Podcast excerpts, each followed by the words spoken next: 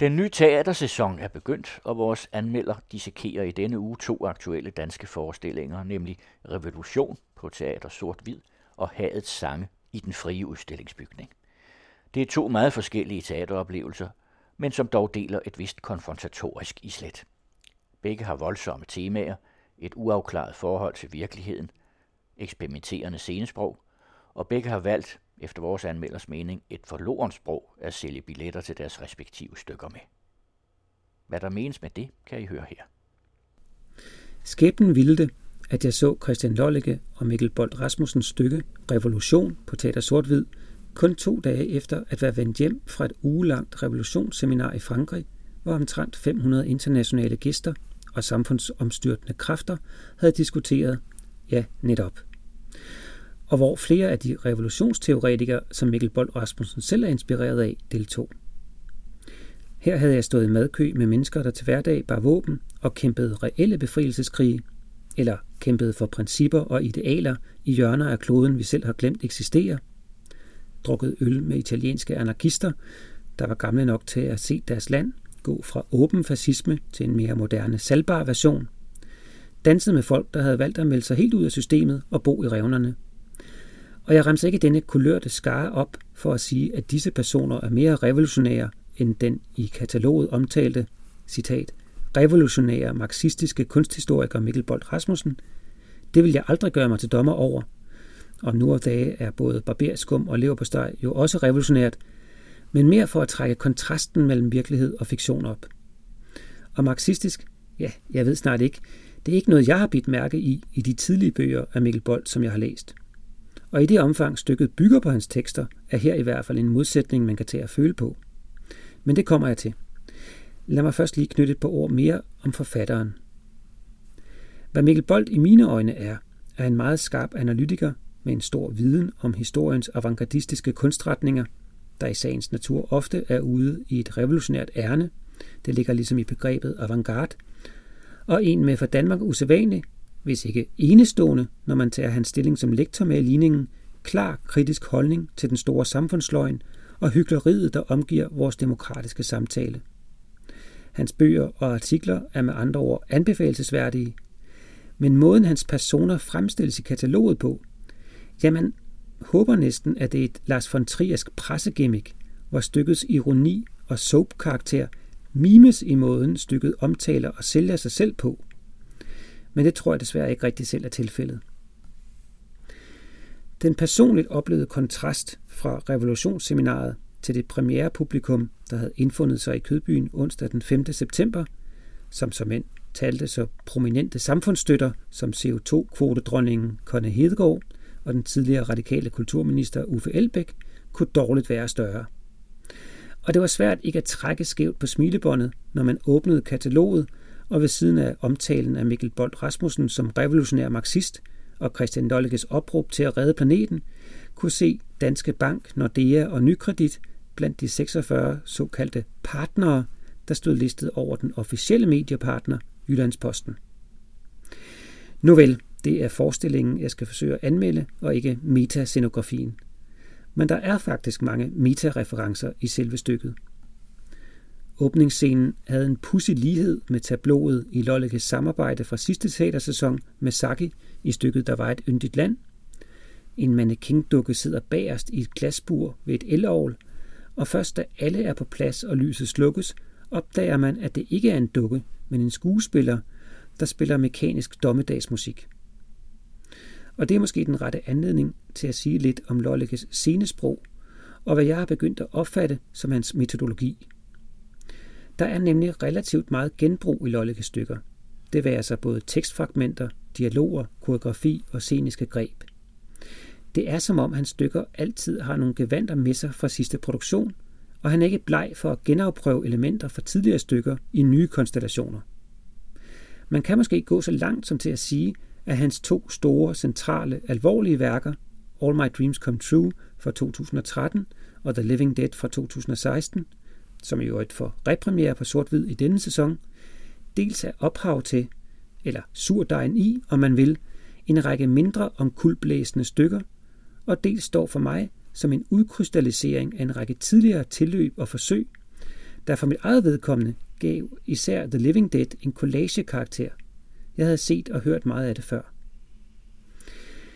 Det samme gælder altså også det nye stykke, hvor elementer fra Lollekes stykke fra sidste sæson, særligt 68, et øjeblik fra en anden verden mulig, og The Vampire Revolution, flittigt bliver genbrugt. Men det forsøger mig også, at psykologen helt tilbage fra All My Dreams Come True med. Flere udtryk og greb er blevet forfinet eller videreudviklet.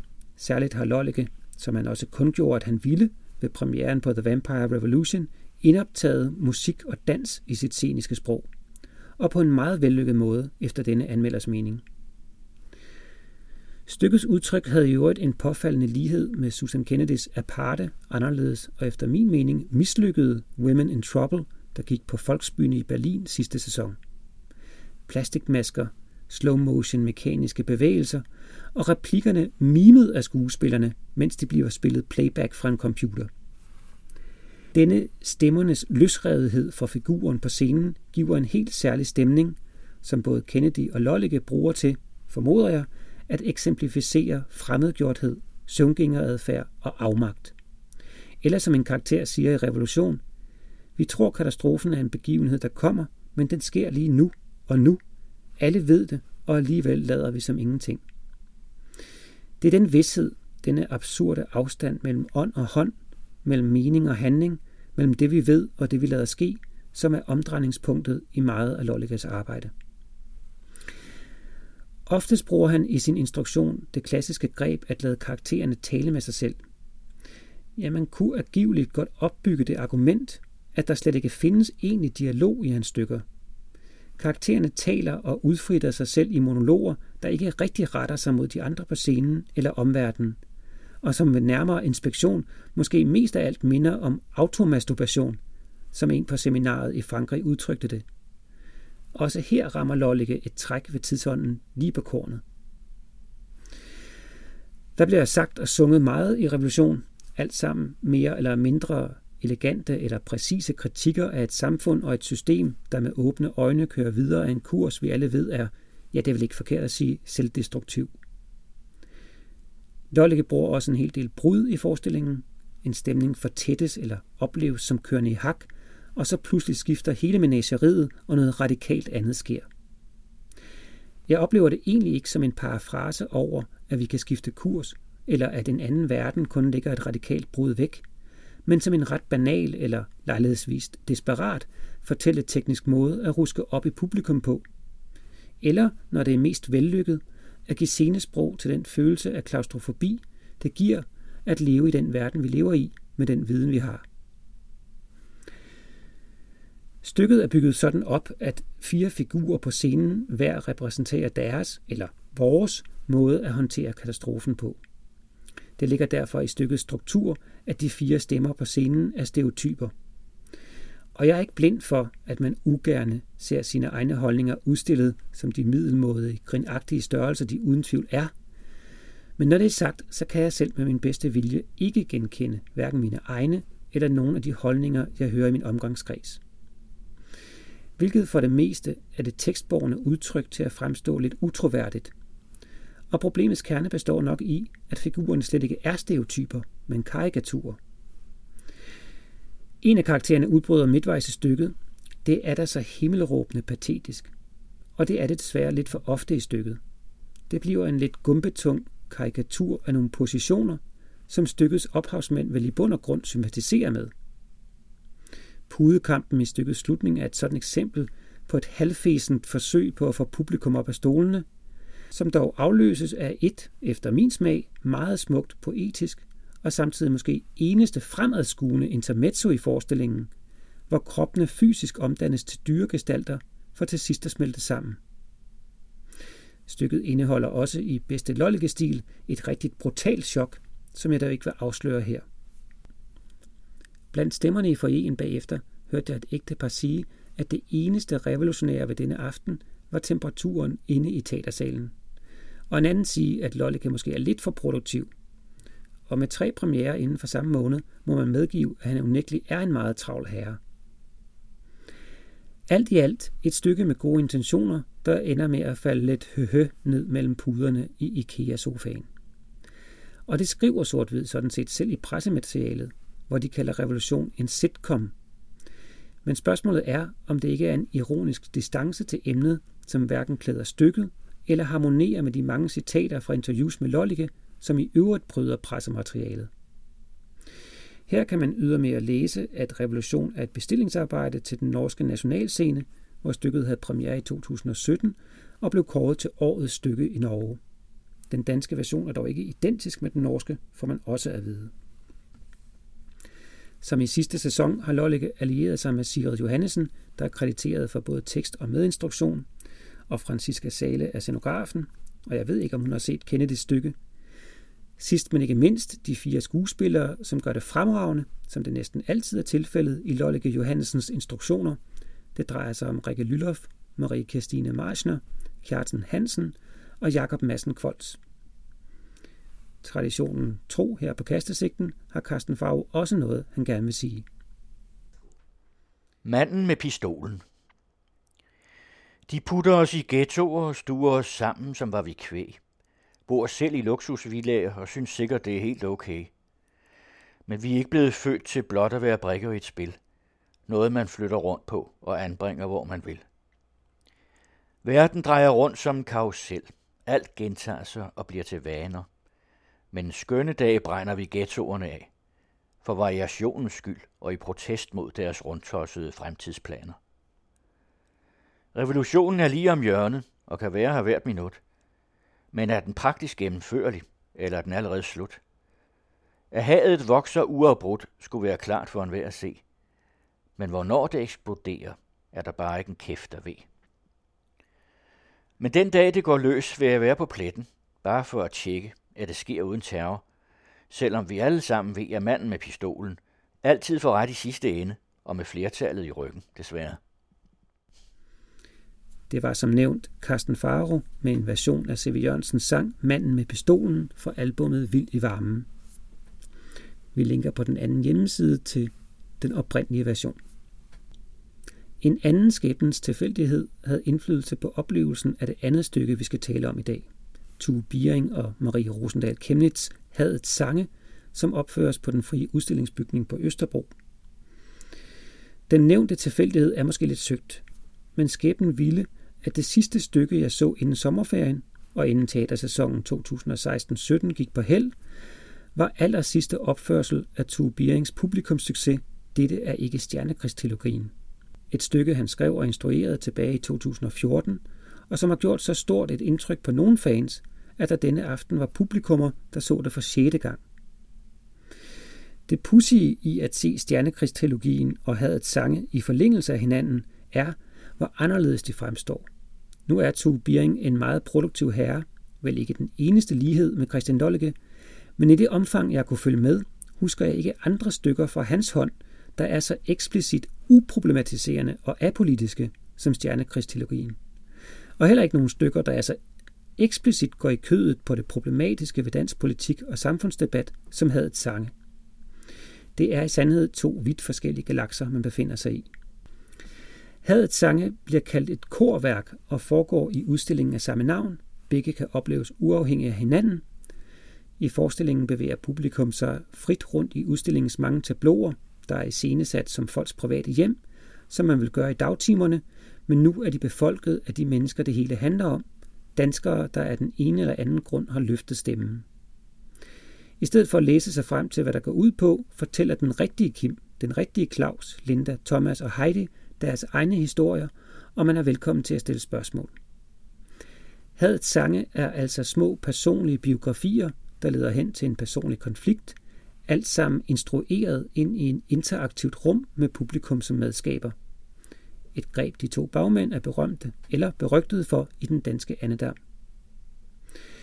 Rundt om dette i og for sig ret rolige scenarie er der en række andre tabloer af mere besynderlig karakter, befolket af performere, der laver mystiske ting og skaber en utryg stemning. Den utrygge stemning virker naturligvis forskelligt på folk. For min ledsager blev det hurtigt for meget, og hun måtte halvvejs inden i forestillingen gå hjem. Det blev simpelthen for ubehageligt. Og der er ganske rigtigt noget ubehageligt intimiderende ved rigtige mennesker.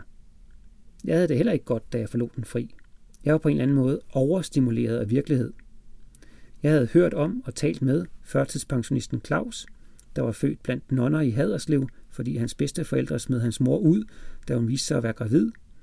Han havde et billede af sine ringbind, der indeholdt 115.000 avisudklip om professionel fodbold, og hans hund, der hedder Messi. Men Claus virkede nu hverken sur, vred eller hadefuld. Han havde en høne at plukke med storbyfetisismen blandt politikerne, men det var også det. Kim var også førtidspensionist. Eller det var han netop ikke. Ifølge ham, fordi Mette Frederiksen som beskæftigelsesminister havde så godt som afskaffet ordningen, og derfor forhindret Kim i at kunne få godkendt sin gigt. Afslag på afslag for jurister, der brugte alle taglige knep på at afslå hans ansøgninger, og gjorde, at ikke selv stod til ansvar over for nogen lov eller myndighed, prydede væggene i hans hjem. Han fortalte, at han levede på fattigdomsgrænsen på grund af kontanthjælpsloftet. En halv meter sagsmappe brydede hans spor, og han talte levende og medrivende om den måde sagsbehandlere og jurister snyder mennesker for deres rettigheder på. Kims historie var den eviggrønne om, hvordan de svageste i samfundet bliver trynet af systemet. Men hadefuld, det virkede han nu ikke. Efter at have hørt de tre første såkaldte sange, der alle virkede beherskede, og i det omfang, der var vrede involveret, snarere virkede som berettiget forarvelse, måtte jeg hos den fjerde spørge, om hun egentlig opfattede sig selv som vred. Det gjorde hun overhovedet ikke. Snart tværtimod. Hun talte altid høfligt til folk, fortalte hun, som var en silikonepumpet og til lejligheden meget udfordrende klædt, selvproklameret antifeminist. Og også hendes pointer gjorde indtryk på mig. Hun mente, at vi som kultur er så forheksede af al den snak om sexisme og ligestilling, at vi slet ikke ser alle de tilfælde, hvor kvinder behandler mænd lige så degraderende. Hun synes hele feminismedebatten var gennemsyret af hyggeleri. Før stykket slutter, begynder en crescendo af forskellige uro og larm, der måske hele tiden har nærmet sig, men som pludselig eksploderer ind i forestillingen. En følelse af ubehag og kontroltab breder sig blandt både publikum og performere, og man tager sig i, som den lille uskyldige tilskuer man er, bare håb på, at det snart er overstået, så man kan komme ud og hjem til sin hadefri virkelighed. Hvorvidt der lå en selvstændig pointe i, at hadet gærede i revnerne mellem menneskene, snarere end i selve den personificerede relation mellem dem, der var til stede, er, ligesom mange andre dimensioner ved hadets sange, et åbent spørgsmål. Bliver man klogere af hadets sange? Ja, måske hvis man er disponeret derfor. Erkendelse kommer jo ikke af sig selv. Men muligheden er bestemt til stede i forestillingen. Bliver vi klogere, altså som fællesskab og samfund, af at lytte til de mennesker, vi normalt afskriver som tosser, fordi de kæmper som en anden Michael Kohlhaas for en sag, der aldrig kan vindes, det er jeg til gengæld ikke så sikker på. Efter stykket reflekterede jeg over, om der ikke er en fare for, at Tue Biering og Marie Rosendal Kemnitz underminerer deres eget forhævne ved at kalde forestillingen Hadets sange, og jo at bruge ordet had 117 gange i introduktionen. For hvis der var en ting, jeg ikke oplevede den aften, så var det had. Snart tværtimod. Med andre ord, så havde jeg svært ved at slippe følelsen bagefter af, at stykkets navn var for at sælge billetter, og en mere retvisende titel havde været Empatiens sange. I hørte den anden radios teateranmelder Rasmus Blede Larsen, og det var Carsten Farov, der læste C.V. Jørgensen højt.